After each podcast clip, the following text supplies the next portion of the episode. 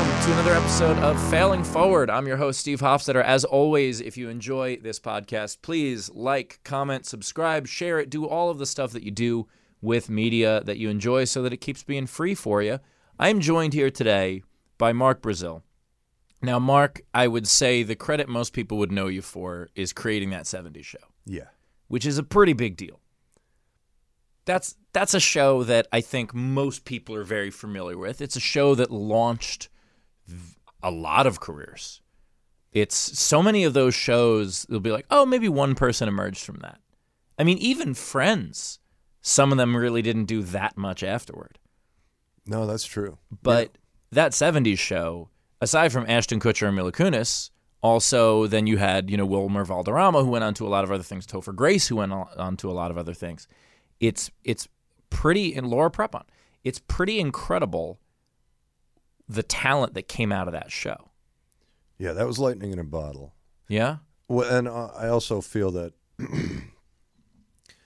the Turners and I, Turners were my partners on that. They created Third Rock from the Sun, and we knew each other. We were friends, and uh, I think we were given quite a, a large window to develop it.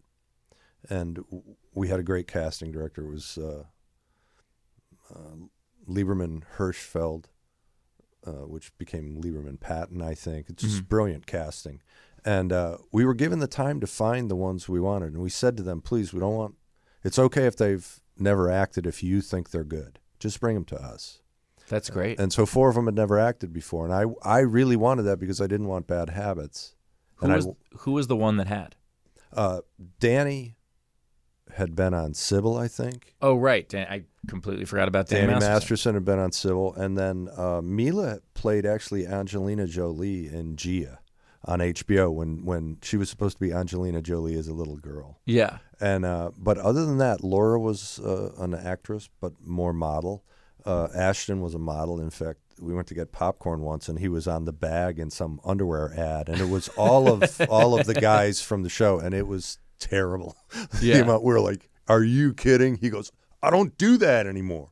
You That's know? so, funny. So, uh, and Wilmer had never acted before. In fact, I went to Wilmer's high school graduation, Yeah. and I went with Debra Jo and Linda Wallem, and the three of us sat somewhere in the valley. It's brutally hot. It's the biggest sacrifice I ever made for Wilmer, but it was amazing because the we had filmed 13 shows without being on the air. hmm None of his classmates understood what was happening with him. Yeah. nobody knew he was going to be on a TV show on Fox. Uh, and I, I was like, because they go, hey, yeah, good, have a good summer, see you. And I thought, they don't know, you know, Yeah, they don't get that he's about to be a household name. yeah, they don't know.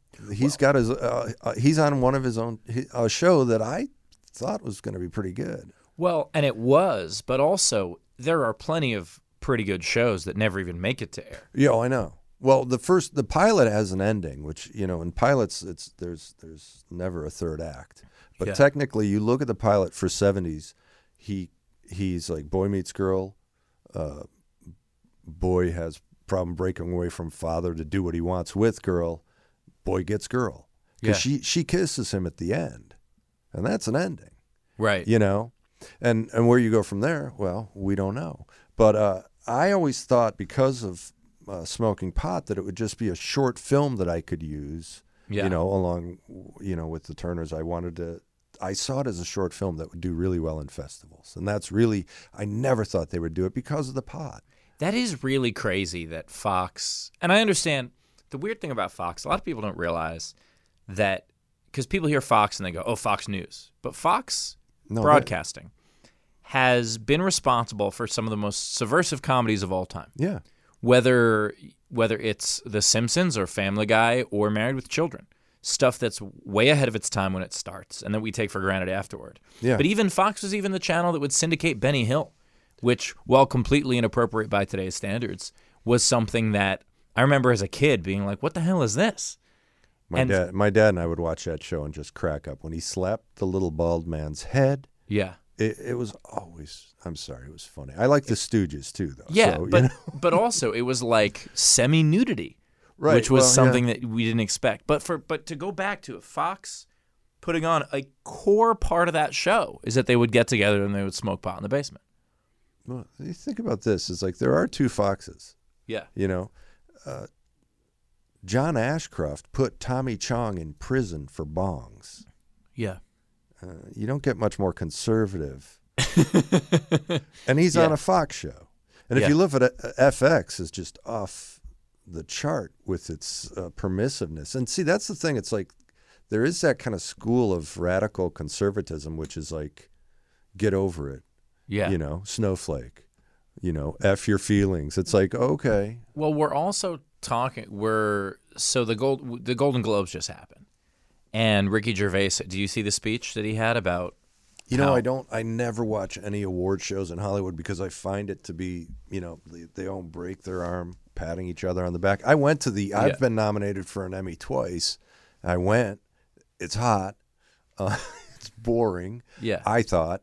Um, I I went to the Globes once because I was on Third Rock, and Third Rock actually won the Golden Globe. yeah. You know, I was a uh, either a writer or a co-producer or something on the show. So the Golden Globes is a lot of fun, but I just don't like award shows in Hollywood because I think it reinforces stereotypes the rest of America has about us. It does, and I never watched them either. I saw this clip on Twitter, and it was Ricky Gervais. My reaction to it was, "Wow, he really doesn't want to host this anymore," because he gave a speech that was basically like, "You guys act like you're so woke and you have principles, but look who you work for." And he just names a bunch of companies that are there.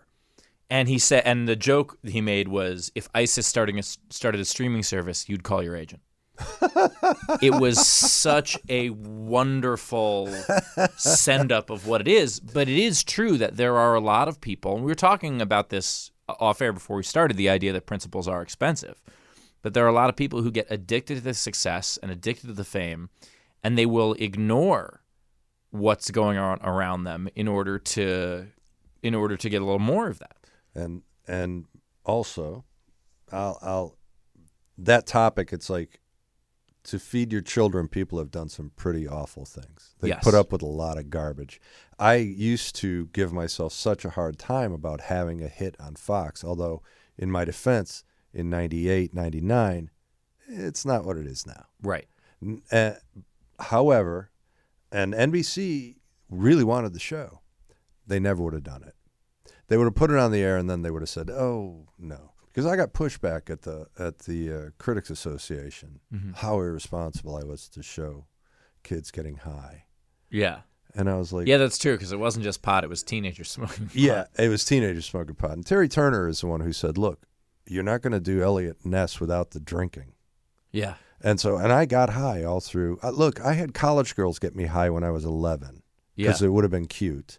And by the way, that's in in you know it's a long time ago, so you can't judge those college girls because everybody's a hippie and everybody's doing everything and everybody's dropping and they acid. think that they're doing a good thing by Right. exposing a kid. That's they think they're doing the equivalent of being like, "Oh, let's let this kid read Shakespeare young."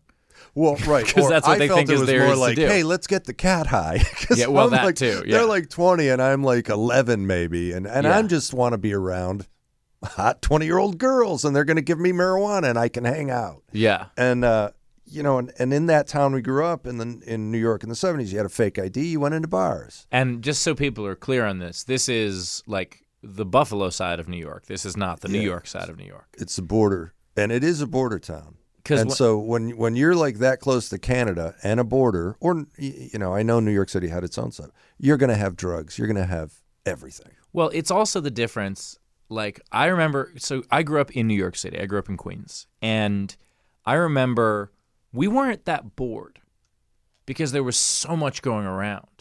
There, there was just so much going on around us. I mean, and so yeah, I remember when like I, think we were 14 or 15 when a lot of kids started smoking, and I don't even mean pot. I just mean cigarettes Yeah. and you know probably 16 when people were getting into drinking and when i talked to some of my friends who grew up in the suburbs they were like yeah that stuff happened at 11 and 12 Yeah. because they were so much more bored than we were That's exactly right. there was nothing to do Yeah. And I was in a college town, yeah which, by the way, the, the my my town's claim to fame, and, and it's Dunkirk, Fredonia, New York, had the most bars per square foot of any place in America. so you grew up in fredonia I grew So up in Fredonia. yeah, State it's- University, New York, is there, and yeah you know, um, I was born in Buffalo. My whole family's from like Williamsville or Amherst or all you know Buffalo itself, and uh, which um, was great. We stayed in that area until I hit 19, and then I came to San Diego. Yeah. I actually went from the border of Canada to the border of Mexico because I was I was in Chula Vista.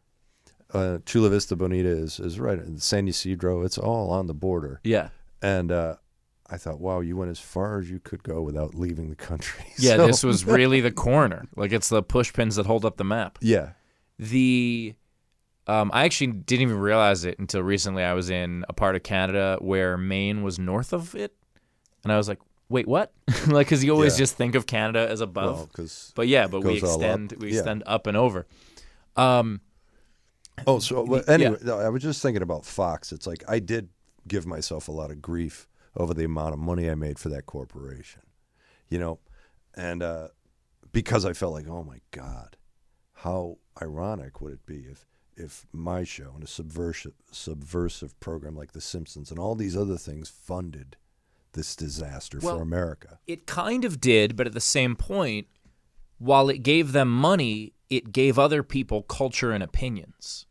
And I think that that's important because they're trying to use their money to create culture and opinions. And so having a show that does that naturally, having a show that normalizes children having their own opinion, like teenagers being able to think for themselves. Yeah. That's a very important thing to do.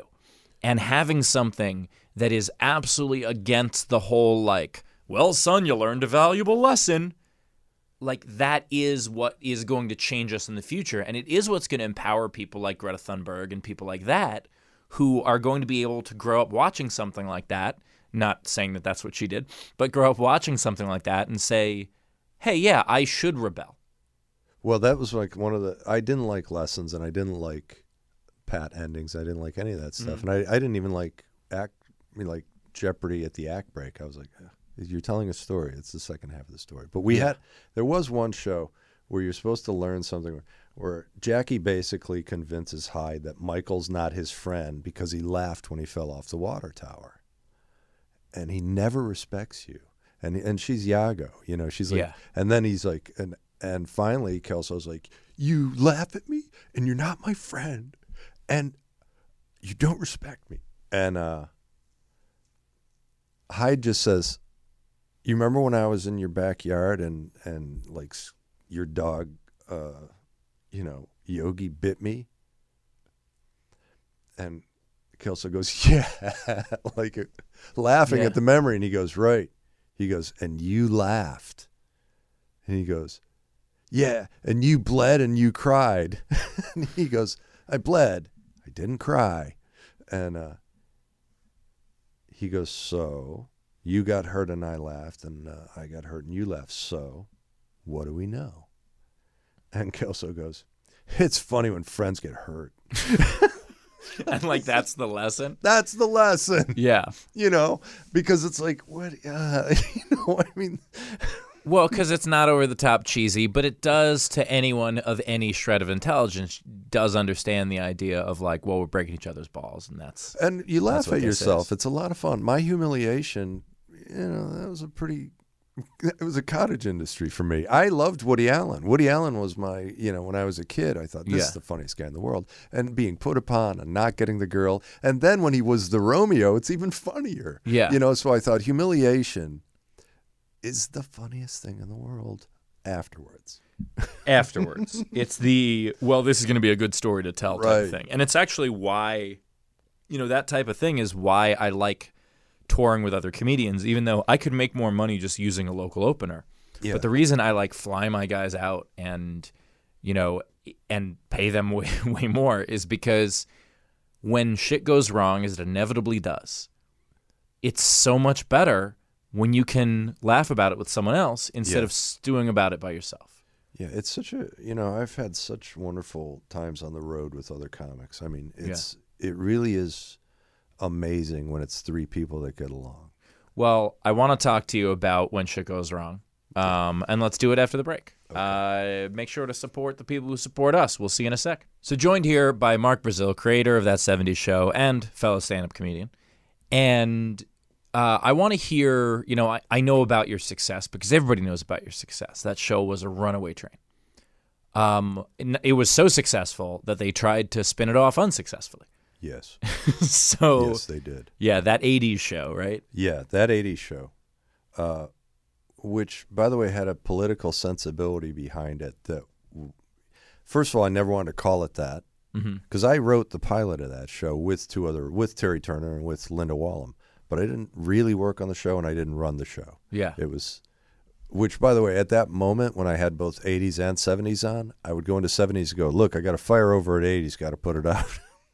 I go over to that 80s show, I go, yeah, wheel came off at 70s. I'm going to see you guys tomorrow. Is that right? and then just go. then I'd make sure my car was hidden so no one saw me go home. But honestly, my thing was it's not laziness.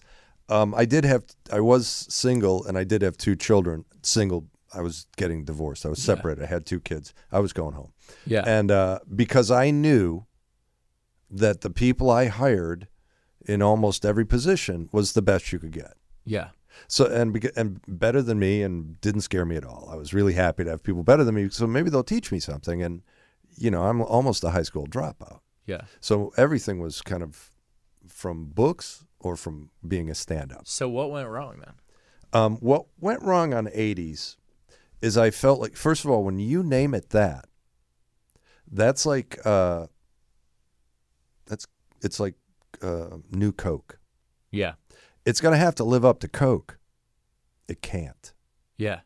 it took Coke years to become Coke. Yeah, people are invested in those characters. Yeah. They're it's the it's the same type of thing when any artist of any kind, when you do something new, people will go, "Oh, well that's not as good as X, which made me a fan." And it's like, "Of course it's not as good as the thing that made you a fan because the thing that made you a fan was perfect for your sensibilities, whatever that was." Uh, yeah, I, I think had you not named it that, Yeah. it stood a chance. What would you have named it? um, oh God, I forget. I had, uh, you know, we had a ton of uh, names that we wanted to name it, but the uh, Fox was adamant. Yeah. They thought they were going to SVU it or SCI, you know. or, uh, Yes, yeah. You know, and you know, CSI 80s. Yeah, CSI or NCIS or one of the SUV. And Yeah. I was like, it's not, it doesn't, I've never sort of seen that. Young Sheldon frightened me. I'm glad it's doing well, right? I mean, I couldn't believe that that would do well. There are so many things on television. The name is really important. yeah. Like every show, I feel like there are so many shows where the second they name it something, I'm like, I can't watch that. Like, I never saw an episode of it. It was on TV for maybe a minute, but there was a show Selfie. No, The se- I just saw billboards for it. The second I saw that name, I was like, ugh, gross. But then when you think about it, you go, the creator of that probably wasn't like, hey, let's name a show Selfie no. there's probably some marketing exec in an office somewhere going, "What's a what's a word that kids used to use four years ago?" Because that's what so many think. Like when Laughs was speaking of shows on Fox, when my show was on Fox, the other name, the re- I did not want to call it Laughs, but the reason I okayed that is because the name they suggested before that was ROFL, and I was like, absolutely not. Oh, yeah. They, they keep making it, they keep tightening the ratchet until you. The reason it got named that 80s show, and the reason, oh, God. Um, no, it was Fox's. I have a story about, and it's an unpleasant story. It's about network and studio executives. Well, then, yes, please. Well, when my child, when my youngest Eden uh, was four, Mhm. we would make cookies. All right, we'd make oatmeal raisin cookies, and you know, making cookies with a four-year-old is okay. So you get the butter and you get the oats and you get the brown sugar and you get everything and you mix it all together and then you you you put the raisin the lion's share of raisins get put in by you and then you say okay it's time to put and she's been you know fingering six raisins for the last hour which is Yeah. unpleasant to do to your guests because god Yeah. knows where a four-year-old's hand has been Absolutely. but i said okay what what about the raisins and she drops her dirty raisins in, in the mix and i go hope i don't get one of those and then Right. so i make mix it up it's cookie roulette. I put each cookie on the tray, put the tray in the oven, 325, about 20 minutes, get the cookies out, take them off, put them on a plate. I said, Here you go, Eden, bring these out to your guests. She takes the cookies out to the guest, and because she's four, she says, I made these. Right. That's what a network and a studio executive does. I was wondering where the story went, and the It's- second you get to the I made these, I was like, uh, yeah. yeah. So it's Dirty Raisins, which, by the way, and the reason I bring that up is because everybody was hands off on 80s, but it's my failure. That's and and everybody involved in 70s lifted it to Herculean heights. yeah. Okay, so what they say is, you know, success has many fathers, failure is an orphan. Yeah. So whatever I could or could not have done on 80s, it is my bad. It is my bad for not going. I'm not going to do this. Well, the, the first of all, we should call it Dirty Raisins. That's a wonderful Dirty name. Raisins. That's a wonderful name for a sitcom. uh, also a great name for this episode. But no, but the idea that's such a that's such a good point because the idea of people and you know you see it on the internet with there there's a there's a comic and I forget I think it might be ironically by uh, the comic The Oatmeal. Um, but there is there is a comic where basically someone goes over to someone and go, "I made this," and the person looks at it and then turns around and goes, "I made this." Right. And there's such a culture of that online, but there's a culture of that in the workforce as well. The idea of putting a tiny handprint on something, sometimes where a handprint should not go. Sometimes you've, you know, you've messed up the glass window or whatever it is, and you still go, "This is mine now." It's just enough to maintain plausible deniability. Yeah. I was in Fox once, and this is not. they're painting the place. You have to understand there'd been four network presidents in the first three or four years of my my series. Yeah.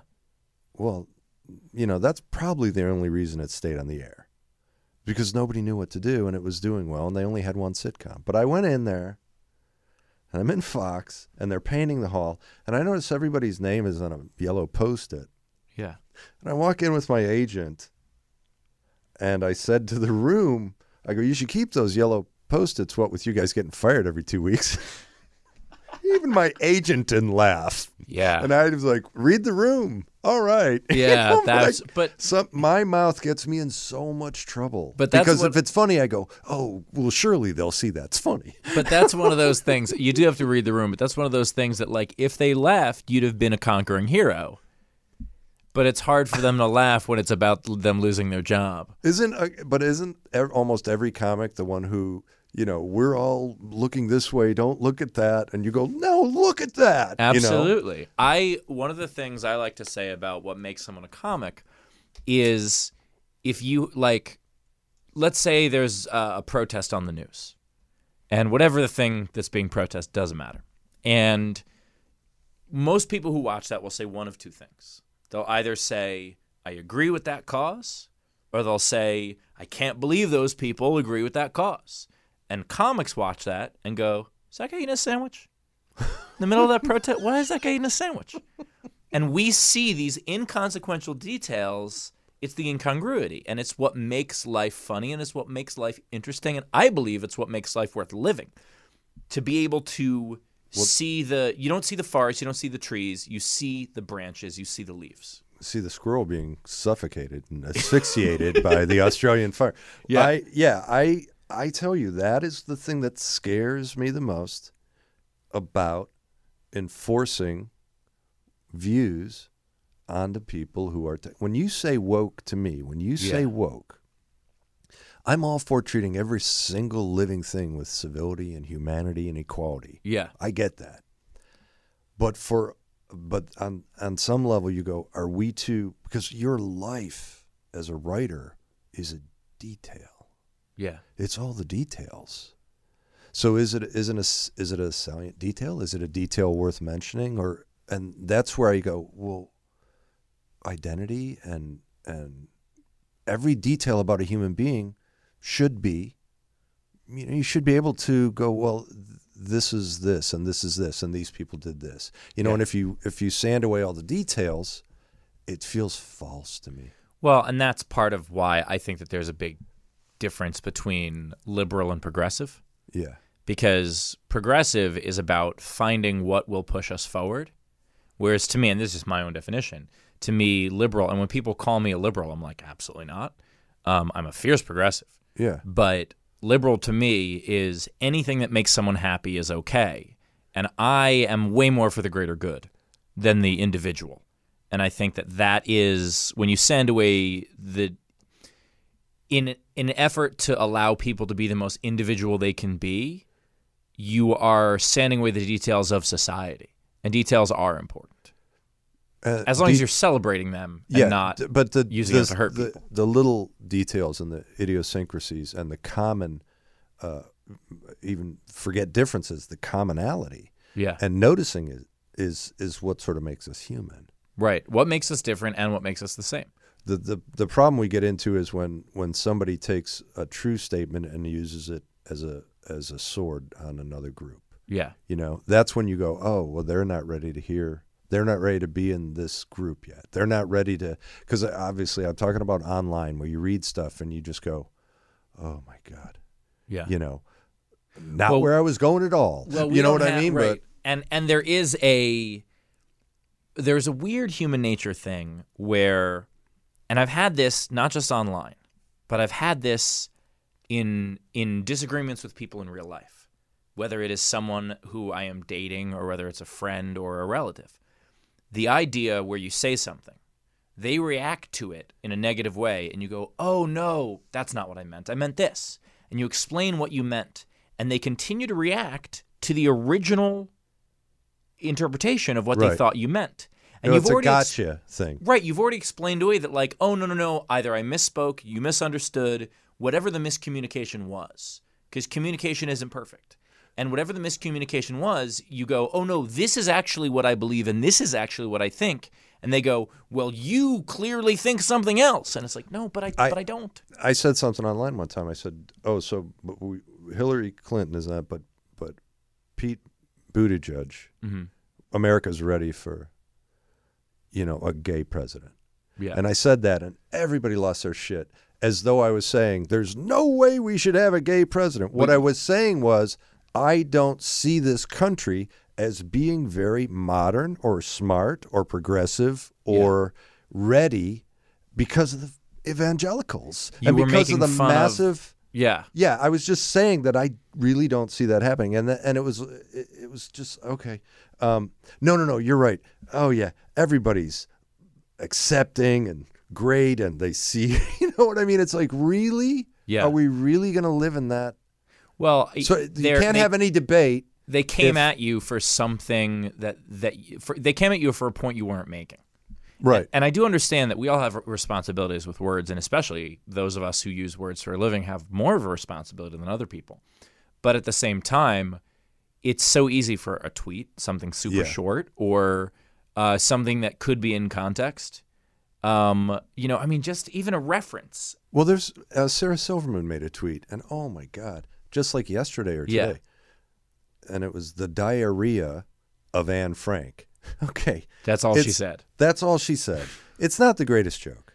It's even yeah. from and and I saw the pushback and okay, all she was doing was saying that the word diary sounds like diarrhea. That's all yeah, she, she wrote saying. the diarrhea of Anne Frank on Twitter, and I was like, okay, well, because it was just uh, the massive outcry. But then I go, well, but then her likes.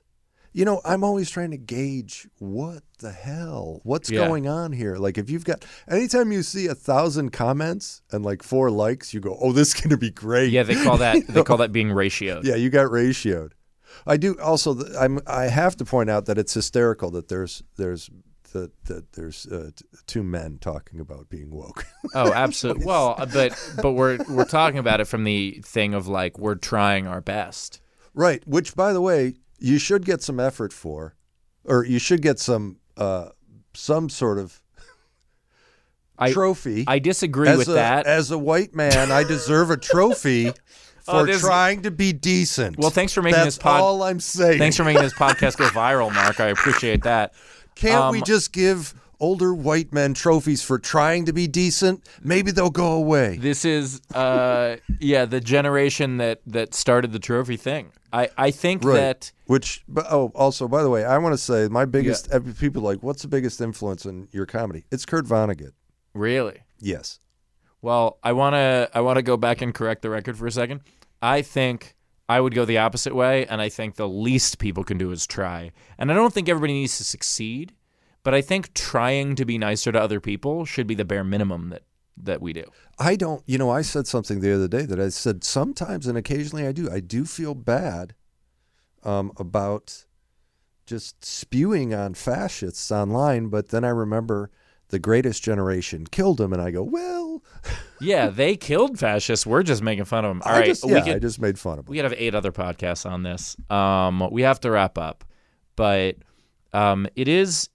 I do. I do really like the dirty raisin thing because it is something that you know. In the lesson, I think the lesson is that when you truly believe in what you're creating, you have to push back.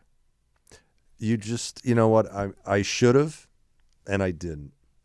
Well, you know, and that's I, I how we will, learn. I will tell you a short thing. I drove up to, I moved up to L.A. twice. Yeah. First time I moved up, I failed miserably, by the way, uh, and I didn't have anywhere to live, and I'm sleeping in a Karmann Ghia. It's like Brad Pitt's Karmann Ghia, and Yeah. uh, I have that car, except mine's orange. I bought it off the piano player at the comedy store. I'm sleeping in it. The roof doesn't work, and it's torn, and it's raining, and that's when you go, maybe I shouldn't do comedy. Yeah. I, I, I mean, really, it's like you have these moments where you go, "Oh my God, why am I doing this?" Right, but then you realize that everyone has those moments. Right. And you know, and for some people, that's the toughest thing because how do you know when you are right to doubt what you want? Right. Because there are plenty of people who I- I mean, one of the things I like to point out is The Rock. First show was '70s, by the way. That's the first time he was on television? First time, aside from Jim or uh, what Ed McMahon, Jim McMahon, Yeah. one of the McMahons, the Yeah. big puffy one. Yeah. Uh, the first time Rock played a role, he played it on '70s. Well, the amazing thing when you think about The Rock is he spent his whole life pursuing football. And that was his dream. And he kind of didn't make it.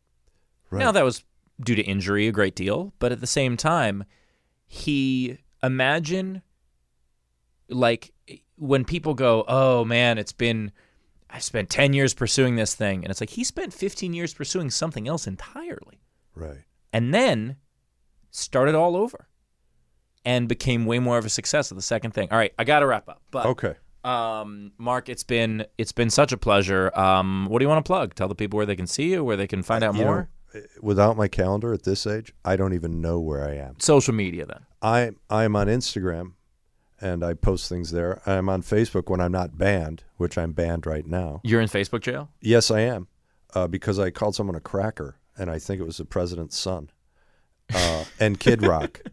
It was Kid Rock. You called Kid Rock a cracker. I no, I called. I I said it was a picture of uh, Trump Jr. and Kid Rock, and I said um, trust fund rapper and one dumb cracker. Yeah, and that got they you banned. me because Uh, cracker is apparently a derogatory term. and delicious. Yes. Well, they're white, weak, and fragile, but they can be salty. Yeah, that's all right. Uh, thank you for tuning in to uh, another episode of Failing Forward, and uh, we'll see you again next week.